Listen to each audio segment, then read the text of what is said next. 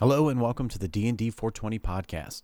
This is a show dedicated to helping you become a better dungeon master. I'm your host Eric M. Hunter and I am a struggling game master trying to figure out how to tell a better story. Joining me shortly is Jimmy Shields. He is the creator of D&D 420 and an avid D&D fan with over 30 years of experience. In this episode, we dive back into my world building. I've built some more towns. I've kind of created some interesting ideas within certain cities um, and tried to really focus on the import, export, f- uh, flora, and fauna that we talked about in the last episode. And just when I thought I was done. Okay, so I took the week um, and uh, went back and I re listened to what we were talking about last week about, uh, you know, the flora, the fauna, the. Um, you know the imports, the exports. What do things smell like? What do the player? What are the players going to hear when they walk into these places? And I didn't write anything from this entire week until early today before we recorded. And I had this kind of like weird flow state where just everything kind of bursted. So what I did was is um, I did what you suggested or what we came up with, which was the idea of like just picking some random place, going to the Wikipedia page, and seeing what their import and their exports were and stuff like that.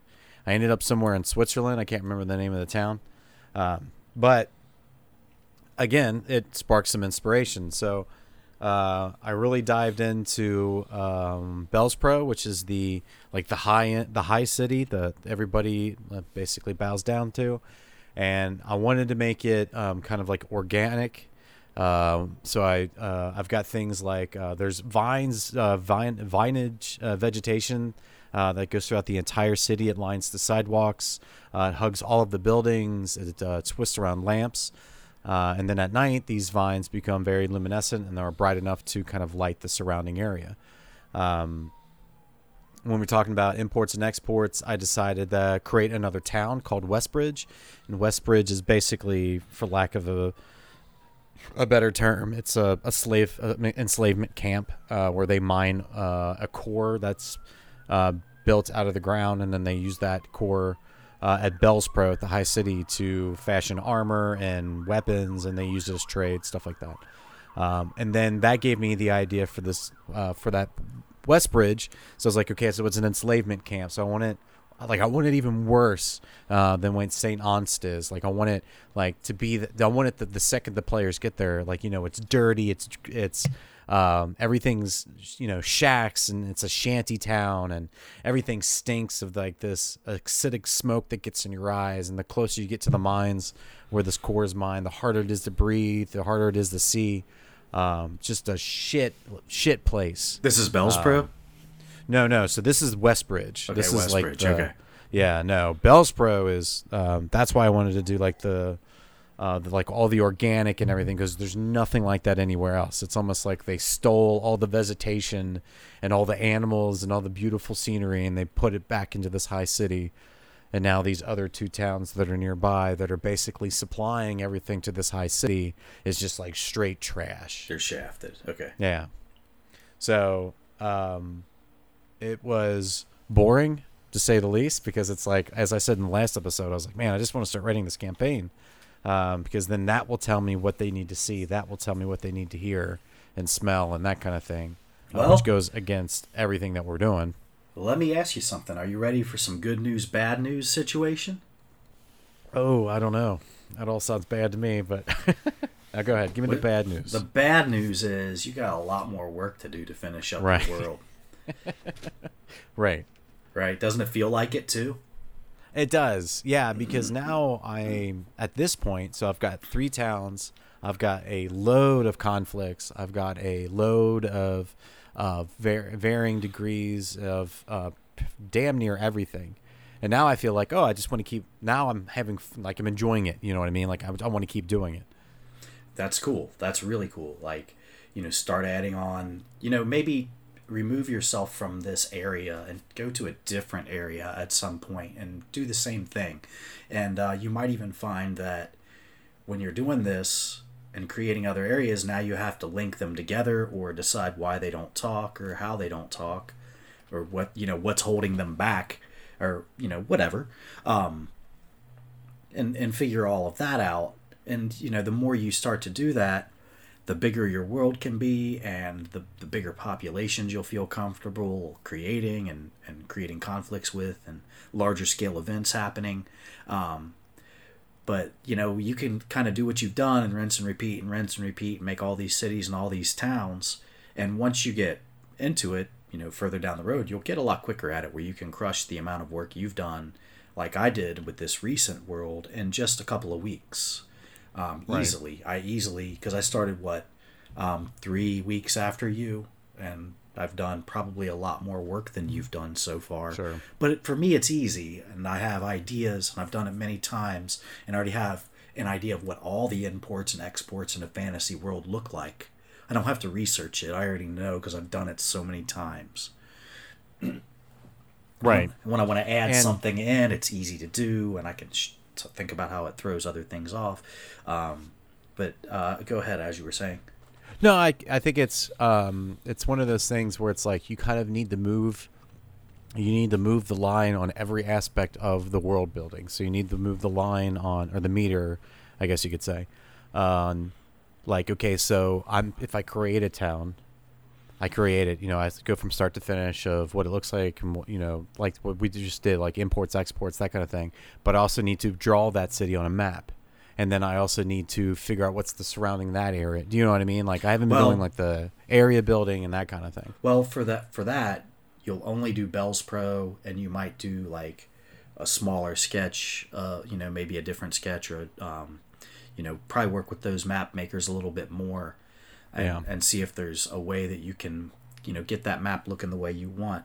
Because we started off with the map, and for you, it might have been better to end drawing the map, and so let me give you some good news now. We talked about sure. that was the bad news. You got a ton more work to do if you really want to make this into a world, like an entire planet with right. uh, with everything finished, weather patterns and everything. There's a lot that you can do. But the good news is you've done enough so far that you can go ahead and start playing. Because what's going to happen if you start playing, you're really going to flesh this area out. You've created enough that it would be weeks before the players are really going to get to an area that you don't have created. You can right. keep them in this area now for really entire an entire campaign if you wanted to. I feel that you've got enough there for that. You'll have to create more for these areas and it'll be fun fleshing them out. And in the meantime, you can be writing down the way we started kind of notes about other ideas you have that don't fit in this world because I guarantee while you're role playing and and storytelling in this area, some things that you'll write will never come to pass, and you can totally right. save them for things in the future and use it as whole town seed starters or adventure hook starters for other things. So the good news is go ahead and start playing if you want, or or um, you know go ahead and start adventuring, or go ahead and start talking to your players about it. Um, or continue to uh, write, you know, whichever you feel more comfortable with at this point. Um, so that's like the kind of good news, bad news is you've got a choice now. If you wanted to, it's only been a little over a month and you're already prepared to start writing. Go back to season one and start writing the um, the minutia for your campaign which you talked about you really wanted to do. So now that you've got this beautiful setting, really all you have to do to complete this is think about what type of animals and monsters. You know, finish off that flora and fauna by right. by getting that and finish your food chain out a little bit. Why is this such a dangerous place to live? Well, now the monsters are really going to tell that story. And since you've got a backstory to it, when you start adding these monsters to it, you're going to realize that they even change they're going to greatly impact. You may have some in mind already, but as you're looking for more, you might find monsters that'll impact the ecosystem that you've created in a way that you like. Don't be afraid to continue to morph this before you unveil it. So that's really the last thing you've got to do is prepare it to write that campaign. Yeah, so and I was thinking too like um if suddenly I need something I need to add something or I need to manipulate something. Like I feel like to me these towns are fleshed out enough that I'd be like, oh well, it would be X Y Z because of this thing that I've already talked about and this thing that's already here. You know, like I feel like the answers would come a lot faster. You were getting common sense about your world. Right. Exactly. well, common sense dictates since this and this are true, then this must be the answer that makes sense to me as the one writing it. Because you're starting to see these these uh these people that live here those are starting to form cultures in your head you know? Um, and that's what i was kind of getting at with having you create things the way we did is it, it really starts to color that culture. You see why they choose the thing they choose why their towns look the way they look. And it's really cool to dive into that now that you've got the ideology for it and start writing for that campaign of what's it going to look like there? What's it going to smell like? Really start coming up with some adjectives that you're going to tell the players. Um, and and some monsters they're going to fight and some animals they'll see that might be exotic. Maybe take things from around the world or exaggerate some things that exist in our habitat um, and make that into some neat scenes or, or you know other small minutia about the town shops. Um, Yeah. Places, interesting, interesting things, interesting people. Not necessarily rulers, leaders, or people that are movers and shakers, but just interesting shit that the players are going to come across. That's for the campaign portion. Right. Yeah, that and I feel like too it's it's kind of never ending. Like so when where do you put uh the where do you pump the brakes then? Like let's say cuz I mean realistically you could probably build this world for forever. Like you could always find another island, you can always find another city, you can go high in the air, you can go deep in the ocean like so when is when's enough enough? Well, here's the thing. Once you've had players in your world, they have to understand that this is a growing world and there's a reason that we never heard about this superpower before. And that reason is because it wasn't created yet. Like this three kingdom thing or four kingdom thing that I'm creating now, along with you, that I'll unveil at the end of this season. And uh, what the last episode, I think I'm going to um, express to you everything that I've written for it and how I got to it and why I got to it. And, um, you know, we'll take the whole season to, to show your stuff and, and how you got there. And then I'll unveil something that I've done. And um, we'll make both available for people to check out and see what we've done. Um, but but I but I kind of digress because like this place that I'm building is going to have a major impact because they have the ability to sail, and they could probably have a much higher probability of having far-reaching sailing ships than some of the other places I've created that do know about things that are far away. So that that becomes a really strange like anomaly. Like why? Why is Verendor and Kyoden? Why, why is this place and, and the third name is still in flux. I'm not going to mention it yet, but the other two are going to stick. Um, why why why are these two major powers um, not impacting the rest of the world for 20 something years of gaming? So you got that's when you've probably reached the point at which okay, never mind, this isn't going into the current world. This is something else entirely. Right. This is a new campaign setting. Um, so when you get to that point where it seems impossible to be adding what you're adding, you've probably gone too far, or improbable that it would have happened the way it happened in the past. Okay, stop. You've got enough. Like at first, Yeah. everyone's going to understand. Everyone's going Right. to get it. We're building this together, like with the players and stuff. But after 20 years, or after five years, or after how long you you've been playing, and you you feel like you've got you know 150 cities you've played in, and and like all these places you've mentioned, talked about, or have affected the game in some way, um, and everybody knows about it. The same players that you've played with all know about it. Um, hell, man, I'm too high. I don't even know what I was going to say next. I had a really solid. Oh, well, so uh, well, let me ask you this: like, um, damn it. how how do you get it to a point where, like, let's say, like, we're cur- um, how do you make it so it looks like I'm not creating or I'm not world building just uh, to solve a problem that just happened in a session? By, do you know what I mean? By now, uh, there's another thing you can do, and I was gonna mention, I think uh, um, I was just too high. Um, there was another thing I was gonna t- say that you need to do to get ready, and I said there was only one thing, and that's insert the like monsters and creatures. Um, Yeah. but there there is another thing that you need to do, and that is drop seeds for other areas. Names. Like know that there's goods that come from somewhere else exotic. Um, things like that. Because if you drop the name in session two of your first campaign, but no one ever goes there, you don't have to have anything made. All you have to know is these bright red rubies come from there and they're adorning this very specific type of art or jewelry that comes from there that the king's mistress loves. And you and where is it from? Oh, it's from Kyoto. This far away exotic place where they have right. uh, tan colored skin and almond shaped eyes or whatever, you know.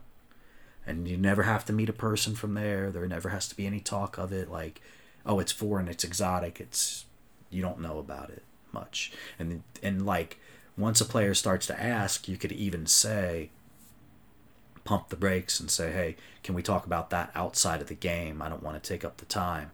And you can always jump on it, write a little bit more to pepper in, and that'll give you things that can stew on the back burner or things that you might just want to switch over and say, "Okay, I got to work on this now because X, Y, and Z. This player's asking about it." But if you start dropping those hints and giving those little um, these other places exist feel uh, it'll it'll always right. feel like this world has always existed okay that makes sense and that's one of the things that makes names so powerful um, if you have that name and it's and you give like a mystique to it right in the beginning. Right. And you and it's something that's you know different than the language that you're using here and all these other people's names. Just a little different.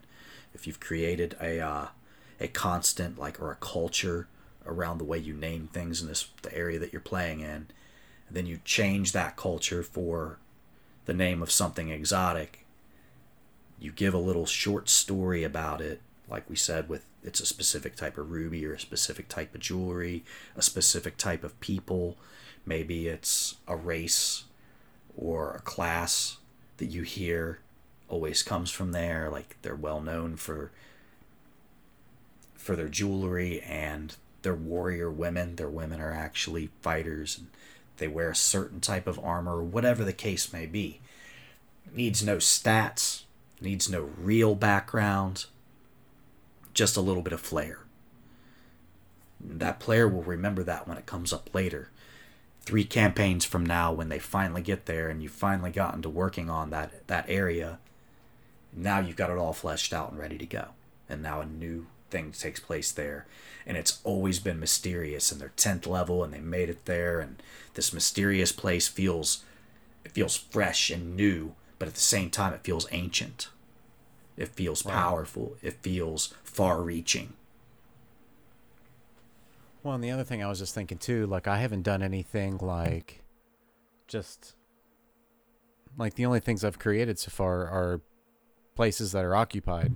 Like I haven't like tried to look at any kind of like mountain range or valley or if there's like a desert nearby or you know a giant lake or something. Like I haven't done any of that yet. Yeah, you're gonna need to do that stuff as well, and there might be ruins. It sounds like a lot of that type of stuff now, the desert is there a desert nearby? What is the topography? That's why we want to do the map. Right. You know, because then you can decide what is everywhere and you can see the big picture of this large area. You say, oh, okay, this entire area has here, the swamp is this far away, so they don't think about it much. Much closer is the desert. They talk about it, it affects their life. Weather affects the area. And that's you know kind of in with the flora and fauna department. There's a reason why you have the flora and fauna you do. Make it make some kind of sense. Make it i mean it can be fantastic. It can be out there and it can be crazy. But um for me why why do i need to do that there's times i do there's times i get nuts with it but that's when it is connected to the storyline or when it has something to do with a stat in game it affects the players it affects their characters somehow. Um, but for the most part, I just make it make sense, and I may pepper in like this is something I made up, and it's a it's a little neat. And give it a name, give it a, a reason for being there. But that's going to be the outlying. Now you've, you've chosen a town in a specific area. I'd suggest Right. making the surroundings similar to the surroundings of that area so it makes sense. So it feels right. Uh, let me uh, kind of go back on something you just mentioned, um, where you were saying like you know don't it doesn't have to be crazy, it doesn't have to be fantastic. I don't remember if we talked about this or not, but at what point, let's say you need some sort of fast travel system like a horse. Like, do you just create the horse and let the horse be in the world? Do you create something new? Why? Why not? Um, well, the mount or the pack animals that uh, any given culture will use is going to depend on a couple of things. One, availability, and two, needs. What needs do they have, and what's available? Um, what's best suited, you know, that's available. And Okay. that's going to, and that's going to come from the wildlife. And so that wildlife needs to be supported like cows need grass um, you know snakes need um, taller grasslands or swamps or what at rivers you know certain animals need certain terrains and certain terrains breed at these type of animals um, so i'm sorry what was the question again So what, like, wha um, when would it make sense to create an animal in place of something as Oh. common as a horse? when Like, you why would you do that? Or when you really want to add flair, when you really want it to stand out. Like remember in Volcaminar, when, um, oh, you weren't in this game. You haven't played in Volcaminar, have you? uh, yeah, the last game that we were playing with uh, me. Oh yeah, yeah. and, uh, Gosh, man, can you tell I took a zinger a wa- before we got on here? well, it was a long time ago too. I mean, it's been It's almost been a I year. mean, we're coming up on a year Yeah, or it's more than a year. good news. It's about to start up again. Um, Hmm. After after we're allowed to visit one another. Yeah, right. Um, but uh, it's ready now. But anyway, um, we could play online as well, so that's something to keep in mind. yeah.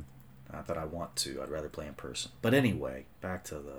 Um, so in Volcaminar, the players had gotten far away from Volcaminar and the the the mirror side of your game.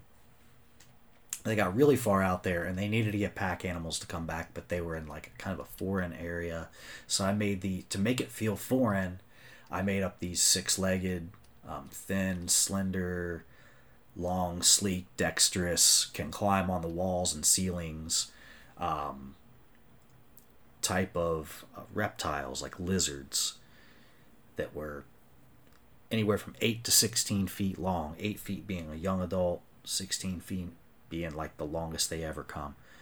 And they can easily carry humans or um, or even the long the big ones could carry even a large creature and they can get through really tight spaces. Why? Why did I create this? Cuz I wanted to show like well this is a really exotic environment.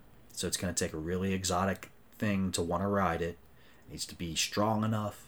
It needs to give you an advantage over the terrain. So this thing can walk on the walls and you can strap yourself into this saddle and it can move relatively quickly through relatively small spaces even with a rider on it. And the saddle um, is flexible so that you can lay back on the mount where you can lean all the way forward and get through those really difficult crevices. Um, Right. So I had a few different needs there, and I didn't want to use anything that had been previously um, made in the books. It just I, I'm a little bit of a uh, a hard-headed DM that way, so I don't want all of my players to understand all of the stats to the creatures and animals that are around them Right. right away. There's I like there to be mystery. I may use stats from out of the book, but I just tweak them a little bit, change the name, change the way they look, and you have no clue what their hit dice are, special attacks, you know, vulnerabilities, weaknesses, any of that stuff. You guys have no idea if if I don't want you to have an idea because I want it to feel foreign or I want it to feel strange or I want it to feel fantastic. Right. You can't get fantastic out of the same thing that you fought over and over again for the past 30 years playing D&D. A goblin is great if you've never played D&D before, but man, you get sick of the goblin after 30 years of goblins. No, that makes sense because I mean, if you wanted to just play, you know, a run of the mill um D and D game, like you would just play one of the games out of the manual. You know what I mean? Like you would just play um just one of the pre-made campaign. Exactly. You can play all of the monsters and all of the creatures, um, all the animals that D and D says there are, and but we're making our own world, and we want it to feel Right. we want it to feel unique. So every now and then, it's good to add those things. And I, I suggest I guess I mean, do it. why why else would you be making the game then? If you're uh, why else would you make the can or the world if you're not going to do anything fun and exciting with it? Right. Lots of lots of things you just want it to make sense and make it to be easy to storytell through. But every once in a while, get out there a little bit.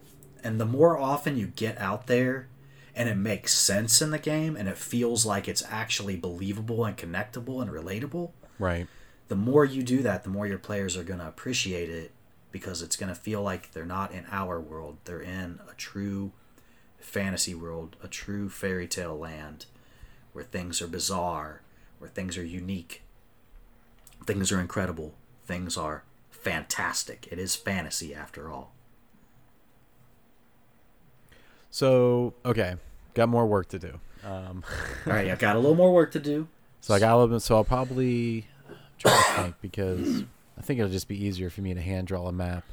So I'll probably just do that, um, just for the sake of the podcast, and then that way, once I draw that map, I'll get an idea of like what new towns and areas and um, places in the world I'll have to create to fill that map. Um, oh yeah, yeah, uh, just another quick question. So in terms of the size, like, do we just assume that all of these are just you know it's a planet in and of its own, regardless of how big the landmass is itself? Like it all understands mostly of what we adhere to regular rules of reality in terms of gravity and that kind of thing within means anyway. Well, that's an interesting thing to bring up, and um, if you were going to assume yes, then I was going to go okay. That you know, let's not address it. But there are a multitude of different like world types that you could create, like different types of realities, different types of dimensional existences of like what is a planet, what could be a planet. Does it have to make sense scientifically in our reality? No, it does not. This is fantasy. It does not have to make any sense whatsoever. Because if you remember, my world used to be, you know, like a. Oh, the water was in the sky. Yeah, there were layers like an onion. There were several layers from top to bottom. So, you know, it started with the moons, and then you had the surface, then you had what was beneath the surface, and the water was in the sky, Right. and then you had the the underdark, the wilderdark. Um, so there was all these different layers, and that's that really made it feel fantastic. Um, so if you want to do something like that, by all means, change something about it to create a different feel.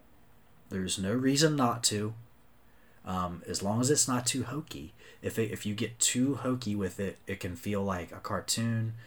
Unless Right. unless you want your game to feel like a cartoon, don't make cartoonish scenarios. Find ways to make it tie together that makes sense from like an ecological or a biological standpoint Sure. uh, a scientific standpoint works because we all want to believe that's true. Even in a fantasy world, a lot of times we still want to believe that certain things are relatable. And it's going to be hard to relate to something too foreign. And it's not going to make any sense if you get too exotic or too out there from our reality. And it might not be fun at all because it may may not have any kind of um, bearing back to something I can understand. You know, Right. There's no. There needs to be a toe somewhere on something that you can lean on. Yeah. Yeah. Yeah. There needs to be something relatable. So, you know, just don't get too out there. Otherwise, it feels cheesy and unbelievable. But get out Right. there and, and, you know, and even if it's something that seems minor that you've changed, you'll find ways when you're writing your campaign, especially if we use the processes that we've talked about in uh, season one of uh, the D and D 420 podcast. If you use those processes, you're going to be able to relate back to it again and again and make it feel serious, even if it's a small change. So remember that too. It doesn't have to be mind blowing of a, of a thing to tell somebody like it's this multiple world theory and there's a hundred worlds and you're on one of Right, them." because you lose people right away because they get lost in the details. Yeah, it's Right. Don't try to and it can be something as simple as there's like a little spark of electric to everything. So it, it's like every once in a while you see this little electricity. It doesn't really affect things too much, but then you'll find little nuances to say, well, this is an anomaly that occurs, or this is a thing that happens. because of the thing that we've already discussed. This yeah. little detail. There are these little electrical things that happen. It's an anomaly, and maybe we'll name it. Or, like you said, you have these glowing vines. That's a thing all over the world. Yeah, world. so that's that's yeah, that was the first thing that came to mind. It was like I could use something with that. Maybe there's a Um, reason. Maybe it's a thing that made them glow, and maybe it's a thing that happens. Like in the Underdark, uh, for D and D, I don't know how to say it, like the faerzress or something like that, the faerzress. Oh, I know. Yeah, I know what you're talking about. I don't know what it is or how to say it. I couldn't spell it right now either, but it's in No. it's it's R. A. Salvatore, I believe, wrote a, lot about it in the Dark Elf trilogy. Um, and and it, it was this bioluminescent, magical, you know, It stuff. was like it was wasn't it like a it was kind of like a goo, wasn't it? I thought he described it as like it was Like very living, viscous. Yeah, like a living Yeah, magic or something. Yeah. Um, so you know, it's pure. it's and it's and this is an anomaly that happens all over the the underdark in different pockets and areas so that's a neat thing that you know you just change the reality of the underdark by adding this magical thing so yeah Right. yeah yeah you can totally do something that subtle and it makes a huge impact overall Right. It just yeah, because like you were saying before, it makes it feel more lived in. yeah Yeah. All right, that's what I'm gonna do. So what were you had what three things you're gonna do you're gonna So I'm gonna build the map. I'm gonna redraw the map. Um, I'm going to start filling out like those um, those missing areas, and then I'm gonna f- pick like a like a thing that's unique. Thanks for listening to this episode of the D&D 420 podcast. For everything D&D 420 related, check out dnd420.com. If you'd like to reach out to us, you can find us there on the website and on YouTube at D&D 420. Lastly, as always, if you'd like to support the show, you can do that by telling another DM about the show and by visiting us on Apple Podcasts and leaving a rating and review. Thanks for subscribing and being a part of our work here at D&D 420. We will see you next week.